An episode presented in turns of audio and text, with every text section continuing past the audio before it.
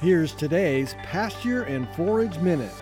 Yellow green patches in pasture might look pretty for the uninitiated, but the telltale bloom of a leafy spurge plant is not a spring sight many of us want to see. While there are many plants livestock producers may consider pasture weeds, one that is held in particular dislike is leafy spurge. Besides being on the Nebraska noxious weed list and requiring control, this hardy perennial spreads aggressively through seeds and root buds. With an extensive root system that can reach depths of 15 feet, once established, spurge is hard to control. While biological and cultural control methods may provide some reduction in growth and seed production, those wanting complete control might consider an herbicide treatment as the best option. Multiple chemicals have action on spurge, however, for spring treatments, control at bud or true flower stage is recommended.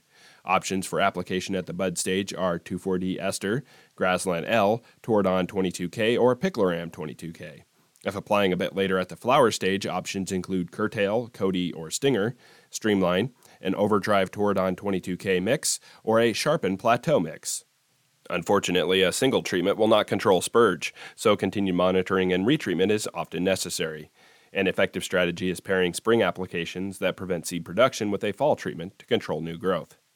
Leafy spurge can easily take over a pasture, but with vigilance and regular treatment, control can be achieved.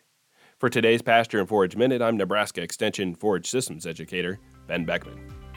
Pasture and Forage Minute is a production of Nebraska Extension. For more information on how your university is serving Nebraskans, go to extension.unl.edu.